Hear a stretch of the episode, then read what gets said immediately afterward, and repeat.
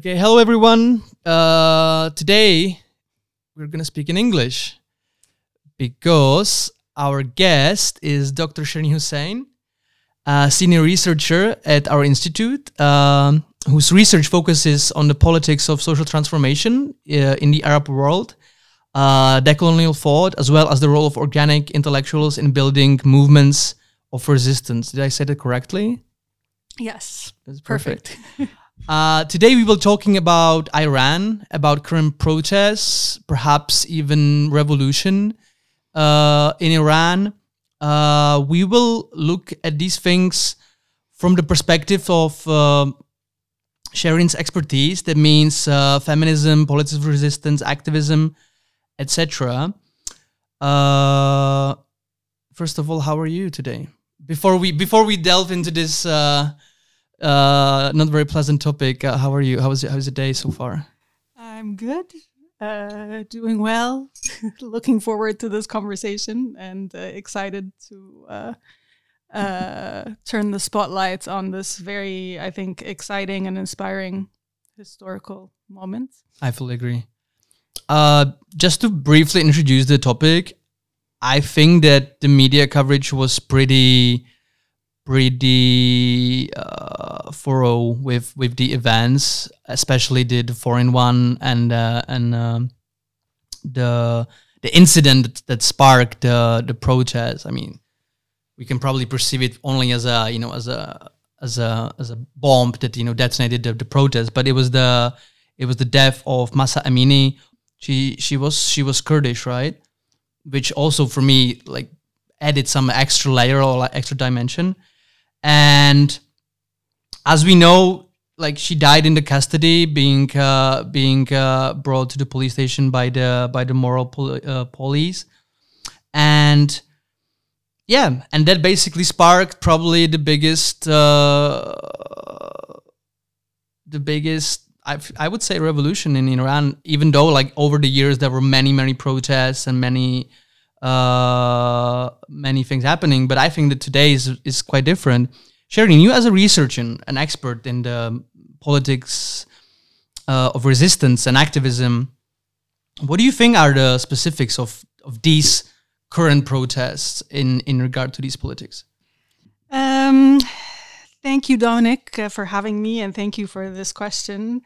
Um, I think it's important to remember that these kind of inspiring historical revolutionary moments, uh, like the one we're currently witnessing in Iran and the aftermath of the death of 22 year old Mahsa Amini, um, that have the potential to create kind of alternative, more liberating social and political relations, are tipping points that are built on and within many previous waves of uh, protest and struggles against oppression uh, that didn't succeed in bringing about uh, meaningful political change uh, before. So, most recently in, in Iran, there was uh, what was known as the Green Movement in 2009, uh, with the popular slogan at the time of Where's My Vote against the fraudulent re election of Ahmadinejad. there was what was known as the 1 Million Signatures campaign, which was a women's movement that wanted to uh, overturned 10 laws that discriminated against women. And there was the popular revolt or uprising of the impoverished lower middle class in uh, 2017, demanding an end uh, uh, to what they called poverty uh, and misery and calling on the government to take pro labor reforms. Um, but as many uh, kind of commentators have pointed out in the past few weeks, there are a few uh, really remarkable things about uh, these protests that mark a kind of radical turning point on the ground. Um, and the one that I want to highlight here the most is that these pre- previous waves of protests were uh, reformist mm-hmm. and were not an attack on uh, one of the foundations of uh, the state itself. Uh, and yet they were also brutally rep- repressed by the state and um, failed at creating meaningful change while ending any hopes on the ground that uh, uh, reform was possible. Um, so these kind of anti-patriarchal protests um, are much more radical in the sense that they are centered around reclaiming the bodily autonomy of women from the state. Um, are, as far as I know, one of the longest waves of protests uh, since the 1979 uh, revolution, uh, and seem to have been able to cross geographical, ethnic, religious, generational, and class lines and to have brought together all of these different grievances and struggles against oppression under or within this kind of feminist banner of women, life, freedom. Um, uh, that's now demanding the transformation of the state and society. And you can kind of see this multiplicity or intersectionality, of course, on the ground, and then the fact that these protests um, include university and high school students, uh, nationwide strikes by teachers, by lawyers, uh, among the traditional merchant class in the bazaars, uh, by oil workers, for example. Uh, so, my feeling is really that this is a historic moment and an inspiring moment led, led largely by the actions of very courageous and very young uh, women alongside men, of course, who, like all young people everywhere, seem to have reached this kind of tipping point of rage. Mm-hmm. Uh, uh, maybe we can call it intersectional rage in this context. Uh, at the in- injustice and inequality and dehumanization and violence, and ultimately, kind of the unsustainability of the world that we all live in today. That was basically that was basically my impression from from these protests that uh, you know, quite differently from, for example, like to, to 2018 protests, etc. Like these protests are more aimed against, you know, the core of the system, you know, like against the Turnism, against the uh, the symbols of Rahba, you know, like the Khomeini, and and you know, like they're actually articulating like it's a freedom fight, you know, like it's and it's attacking like the the the, the main pillars of the regime. Uh, you know this this motto of women life freedom which also i think was originally from from from kurdistan and then yes. translated to to to farsi uh, i think that as you said that it's a frustrated society where where we can see that it's not only a political fight it's a socio-economical fight against mm-hmm. poverty i i know this is not very uh, a good source sometimes a good source of uh, of of information but i was browsing through like the the, the iran reddit forums and there were literally like the, this one thing the, like the one uh thing going over and over like people don't see any future for them. Like young people can't see any future for them. Like they're they're literally they're literally on the brink of, of mental collapse you know like there's nothing for us in here. Uh so yeah, I think I think that that that this we com- completely agree. The other thing is that as you as you said, the the role of women and women rights uh, and freedoms are and always kind of were at the core of of of these protests. You know, of like anti-establishment uh, riots or like or, or, or what do we want to call it? I would like to ask, like, can we maybe with you know with mind of like these historical protests and current protests can we maybe talk about like the feminist or or feminist led revolution in in iran? Um, yes. I think that we can uh, talk about a feminist revolutionary moment, uh, and I think um, uh, protesters and activists in Iran have also asked us to call it a revolution um, that is led by women and especially very young women. And that is reflected in the, um, the unifying slogan on the ground in Iran of women, life, and freedom. And in the fact that this revolutionary movement is, set, is centered around the bodily autonomy of women and the demand to reclaim the integrity and bodily autonomy of women from the state. Um, and this, of course, resonates with and is an inspiration for feminist struggles against patriarchal state violence and the policing of their bodies everywhere. Uh, regardless of the context of these struggles, uh, whether they're against anti abortion laws, uh, police violence, military occupation, settler colonialism, or the banning of the veil as opposed to mandating it as compulsory uh, in the context of Iran. Um, the other thing that I want to say in this context is that, as opposed to other maybe more historical uh, struggles for liberation that prioritized um, ideology and national unity over women's liberation and saw gender equality as kind of a secondary concern uh, that they would deal with at a later stage or in the second phase uh, of uh, the revolution or the struggle. Um, this revolutionary moment has succeeded in kind of clearly articulating the fact that the road to national liberation uh, must be intertwined with women's liberation. And I think in this context, as you were mentioning before, it might be important to highlight that uh, Mahsa Amini uh, was Kurdish and from the Kurdish region of Iran. Um, and that it's from uh, her border city of uh, Saqqar, that protests uh, began and then spread geographically across the country, and that this is where the beautiful slogan "Women, Life, uh, and Freedom" comes from, and it's a reflection of the feminist character of the Kurdish liberation movement.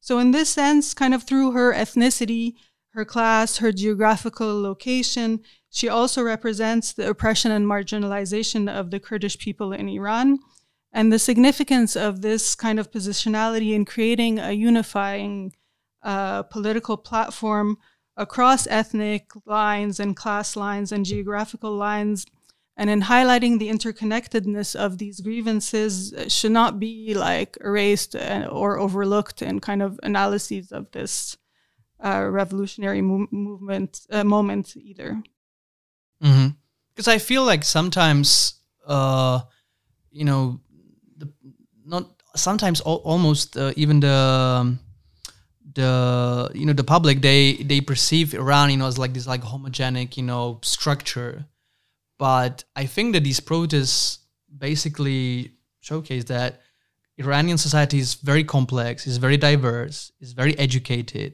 Women are standing in at the forefront of of you know educational and political reforms. I think eighty percent of of uh, attendees or, or, students at universities now is in Iran are women. There are women in power, but at the same time, it complete it, there is complete you know dissonance with how much the actual power you know they they have. Uh, also, like the, the, the whole protest spark, you know the the, the complete you know transmissional feminist solidarity movement. Uh, what should it look like in, in, in the US? I mean, I think I feel like, well, from my research, I feel like that that the, that the Iranian or like Arabic or Persian feminism has always found kind of an echo, you know, in Western feminism, and it was like a, you know, dual uh, and like a dual relationship, you know, influencing one another. But yeah, so so what uh, what it should look like this this this solidarity and like how can Western feminists um, basically approach you know like these these, these protests and take something from them maybe. Um, i think the question of what um, transnational feminist solidarity should look like um, is a very complicated one and it's very complicated in the context of um, of uh, most struggles. Um, but I'd like to respond um, to it in the words of a female teacher uh, in Tehran in her 30s, uh, who speaks to this question more powerfully than I can and from the ground, and whose testimony I came across in an article by uh, Alex uh, Shams that was published in the New York Magazine a few days ago. Um, and so, uh, the in her testimony, she says, um, it's very important that all those people outside Iran watching us right now understand something about our slogan, Women, Life, Freedom. They need to understand the slogan's relationship to themselves. This is a critique of unequal power relations in all forms, of anyone who is stepping on your rights and limiting your freedom. This critique can be applied in every time and place. The worst thing that could happen would be if, other, if people in other countries look at us and see us as poor, oppressed women are stuck fighting for rights like American and European women did a century ago, that they think we're at the beginning of the road um, when people need to understand that our fight is shared with people all over the world, including themselves. Um, and she continues to say, when we protest, we don't go as part of uh, separate groups or political parties. We join together as one. Um, when they arrest someone, we all feel like we could be arrested. But that's exactly what makes us brave. If everyone is a criminal, the punishment can't be that crazy. If everyone is resisting, how many forces can they possibly have that they can beat and kill uh, and kill us all? People in the depths of their souls are afraid. They're ready and aware um, that at any moment anything could happen. Um, and I think that in these kinds of moments, of course, when when state violence and repression intensify, uh, as is the case right now in, in Iran, it's very uh, important to answer the calls for international solidarity coming from uh, Iranian protesters, whether in the form of rallies or uh, marches or statements of solidarity wherever uh, we happen to be located. Um, and crucially, to remind the outside world to keep their eyes on uh, Iran right now as a form of pressure against um, the state's use of mass force from within kind of interlinked civil societies around the world.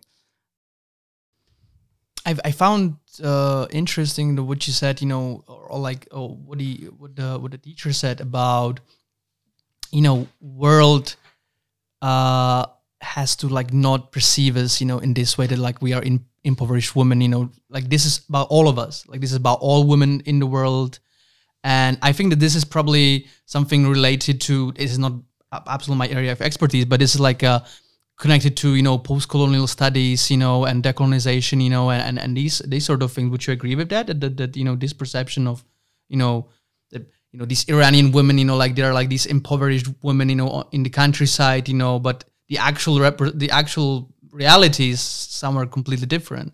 Yeah, of course. Uh, another question I wanted to, I'm very interested in, is is the symbolic of the of the of the resistance, uh, which is the which is this resistance is uh, using. I of course talk about the act of cutting hair is uh, as it's called is a gizoboran. Do I pronounce it correctly? Gizoboran? I don't know. I heard it's called gizoboran, and uh, I read that it's like it's basically used as a as a like an act of sadness. Know, during like when someone passes away, you cut your hair. Uh, like would you would you explain maybe would you explain a bit this uh, this act and why is this so important to these current protests and like how actually like these symbolics you know like, I feel like every and I don't want like to sound like too much of like a you know political PR or something but I feel like every successful revolution especially in this like digital era it always has a symbol you know in Hong Kong you know it was umbrellas you know and I don't know in in spring or I don't know like it was flowers somewhere and etc. And in in here it's cutting the hair. We've seen like the the the MPs. I think it was a Swedish MP. She she recently cut her hair uh, in European Parliament. How how do you perceive how do you perceive such such symbolism and act? Um, well, as you correctly said, it's uh, it's uh, definitely an act of mourning um, in the context uh, of the killing of uh, Amini. Um, and I think it's it's a very powerful act of symbolic defiance in honor of Amini and uh, in mourning of her passing um, or her murder. Uh, and a powerful act of uh, shaming and defiance against the state's kind of compulsory compulsory veiling and the policing of women's bodies and as you were saying, um, which is actually something you probably know a lot more about than I do, in the context of kind of the power of, of social media, media and this digital age that we are uh, living in, and the more kind of democratic nature of its spaces, it's an act that can be done from anywhere, uh, whether within private or public spaces and sent across uh, borders and to communities of solidarity everywhere. And that is done by a younger generation that is aware of the significance of the visual in representing the political uh, within this space. And maybe uh, a generation that's more willing than any previous generation to also shame the government. Uh, I, I really like what you just said. You know about you know anyone can do it. Anyone anyone around the world. You know you can you can be a Czech high schooler. You know and you can you know cut cut your hair off uh, and just just show the solid, the, the solidarity.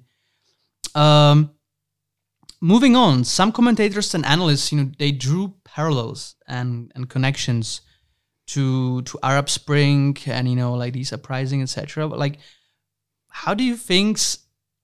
How do you think that these two events are related? Are they even related? Or are we just like drawing parallels, you know, like where maybe they are not very, you know, good? What do you think about that? Um, well, I think two two different things. I think um, I think that's what's happening right now in Iran is about Iran, uh, and I think uh, our focus right now should be on centering the voices, struggles, and demands of the people on the ground in Iran, um, and the context of their oppression and of the intensifying state violence in response to their resistance there. So I really feel like this is where our focus should be right now. Um, having said that, though, um, uh, all our struggles for social justice are connected, uh, and we learn and grow and expand our visions and strategies and languages and imaginations of the political and the possible, and are inspired in solidarity and hope, um, and sometimes through trauma and despair with each other. And I think that that's really important and really beautiful. Uh, and for many in this kind of um, younger generation of protesters and especially activists, the existence of social media, as we were saying, and alternative virtual spaces beyond borders where people can meet and share experiences and tactics um, and worldviews and strategies has had a big impact on making um, and highlighting these connections and on transforming uh, our self understandings uh, and our struggles. Uh, in terms of parallels, though, there are many um, from kind of the incredible courage and leaderlessness of the uprisings um, to that euphoric emotion interlaced with electric fear of finally being uh, a part of a historical moment that you've dreamt of your whole life but never thought would come to the nerve-wracking urgency of uh, of the moment itself and the internet and phone blackouts. Um, but the parallel that stayed with me the most so far is what some Iranian scholars um, have called the intersectionality of the streets, and what some of us experienced as finding ourselves and each other uh, in those streets across the lines of class, generation, gender, religion, um, and even geographical divides um, and the joyous and expansive ways in which being in struggle with each other uh, transformed us all. You know, and I think uh, Asef, Bayat, Asef Bayat, who um, is a sociologist, said it uh, well a few days ago in the context of Iran, writing that it's an uprising uh, to reclaim life. I want to. I kind of want to uh, stay with in this with this question because what from from what I've read and from what I've seen, you know, uh, as we are talking about the frustrated society uh, and, and uh, you know as a catalyst, and we can see the rise of an you know an establish anti-establishment, a new force, maybe a new political structure or like a political um, force, because I feel like. And from also from what I've seen, like on those forums, and and and also you know like from the from the reports from like the you know the protest in protesters themselves they absolutely don't want this to become syria you know they don't want to become civil war they want they like probably like the the i feel like what these people like in, in in terms of intersectionality like what these people can agree on is like we want to create you know like the new power like a new anti-establishment power like based on you know freedoms uh certain you know economic aspects etc and I feel like this this this maybe this as, as, we were talking about it like this is this is where uh these two events I mean like the Arab Spring we can find a connection in there. Also, I just want to stay just for a while with the with the social media because when I was actually thinking about like the whole the whole comparison and the whole the whole you know parallels and connections, I always came to to like you know like to these to 2000 uh 15 you know academic articles about how internet and social media were so crucial you know like in arab spring and and today in with the with the with the with the iran which i think is highlighted by the fact that you know like the first thing that the government did was shut was shut down the internet and shutting down the instagram. And now i think that the pe- people can only use whatsapp or something. So they're, they're like whatsapp groups. Yeah. so I feel like that that that one thing that really puts together is like this emphasis on social media. I remember like in Egypt there were like big hashtags, you know, absolutely massive hashtags, you know, about about certain things. The same with Tunisia, and and same in in before in Iran and now in Iran. So I feel like like seeing you know like the power of social media in these in these areas is something is something fascinating. You know, as an academic, you know, like to study. And I think you also did some research in in, in this, right? Or or uh, in the social media. You did no? No. I don't know why I thought that. Uh, uh, moving on, like as an academic, um, what are some? And now we are like stepping into this, you know, like heavy heavy territory of of academia. But what are some, in your opinion, like some important theories or maybe theoretical approaches, you know, or or, or frames, you know, uh, related to these protests uh, and politics of resistance in general. I know you are very well uh, interested in the figure of Edward Said and Gramsci. How how like these these uh, these theories apply to these protests? That is a very good question. I think um, that for both uh, Edward Said and for Gramsci, um, uh, revolutionary theory does not uh, exist without revolutionary practice and comes out of um, the struggles uh, and the activism on the ground. And so um, I think uh, I, I'm um, a big fan of decolonizing uh, theory through the practices of activists and the strategies of activists and the conversations and kind of intersectional uh, meeting points of activists uh, on the ground.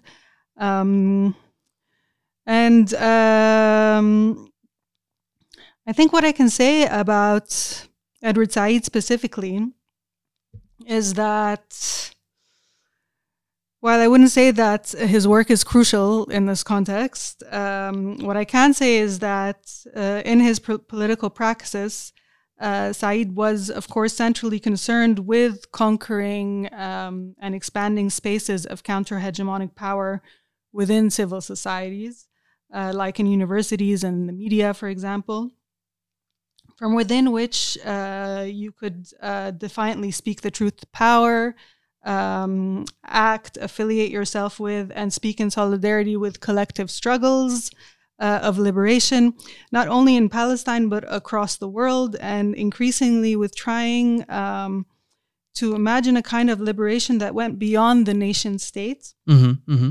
and the structures um, of the imperial world that we live in. Um, and involved what he called a kind of cathartic uh, energy that would set both the colonized and the colonizers or everyone free. Right. Um, and of course, he was conscious of the importance um, of highlighting the interconnectedness of all these struggles against domination while not losing sight uh, as well of the specificities of their particular contexts uh, and histories, and of trying to move towards what he called some notion of a universalism. Um, uh, that he wrote recognized that it has to be universally accepted that certain democratic freedoms, certain freedoms from domination of one kind or another, freedom from various kinds of exploitation, and so on, are the rights of every human being, which is not the framework of the imperial world in which we live. Um, and I think it's relevant to this moment um, that Said believed that moving closer to building alternative social and political relations um, to imagining what another more epa- emancipatory world might look like and how we might get there could only come through kind of the transformative messiness of political struggle itself. And of course, all of these positions and ideas um, and writings of Edward Said were inspired uh, and based on the writings of Antonio Gramsci on counter hegemony. That was uh, uh, it was a lot of theory. Sorry. no, no, no, no, no, no, no. no. I, I'm just, I'm just trying like to to uh, to incorporate to my brain. Um, we are we are nearing the end, and uh, I thought that like it might be a good idea uh, to incorporate like in in in the in the podcast itself uh, some recommendation, you know, because obviously also in here in IR we try and aspire, you know, to educate the public and and provide you know analysis, etc. But if you could recommend to to listeners you know interested in the in the topic not only in iran but perhaps you know like the, the whole your expertise you know like the whole the, the arab and persian world uh, some books podcasts movies i know you are uh you're very avid documentary uh viewer uh you were uh, you were part of discussion in one world you know uh so do you have some recommendations maybe for the for the listeners I have so many recommendations, and um, as you know, I I love uh, film and I love going to the cinema and I love documentaries. Um, but to just uh, kind of stick to the context of Iran, so I don't uh, get too excited and um, mention all kinds of, of films that everyone should watch about all kinds of regions. We can um, put like a list, you know, like a like a must see, you know, like to the podcast, you know, like yeah, for, that would be great. 30, actually. 30, you know, like names, you know, like you, I would love to do that. Must see. Cherine's favorite film. Yeah, exactly. that would be great. Um, but um, in the context of kind of Iran and what's happening right now, I have to say that one of my favorite films um, is is called Persepolis I've uh, seen that. Have you seen it? I've seen that. I love it. What did you think? It was amazing. It's amazing. So I, I basically highly recommend it. Um, and the I animation is absolutely gorgeous. Yes, the animation is great, and it's a, a really beautiful and moving story um, that kind of shows all of the complexities yeah, yeah, of yeah. what's happening historically in Iran, but is also um, you know heartbreaking and really funny and joyous. It's a deeply personal story, but like it, yeah, it showcases like various you know like emotions. Is is not yeah. Um, it was it's it's some years I've seen that. I think it's like ten years or something that I've seen it. Yeah, but, but I I have very fond memories of it. I knew that like I was coming out from this movie like wow this was this was very good. I'm so happy you've seen it. I, I love it. um, but yeah, uh, it's it's based uh, for for those who haven't seen it on the autobiographical graphic novel by uh, Marjane Satrapi. Right. Um, it, it, it came from the comics, right? Like yes. they're like they're like multiple com. Oh, right. Yeah.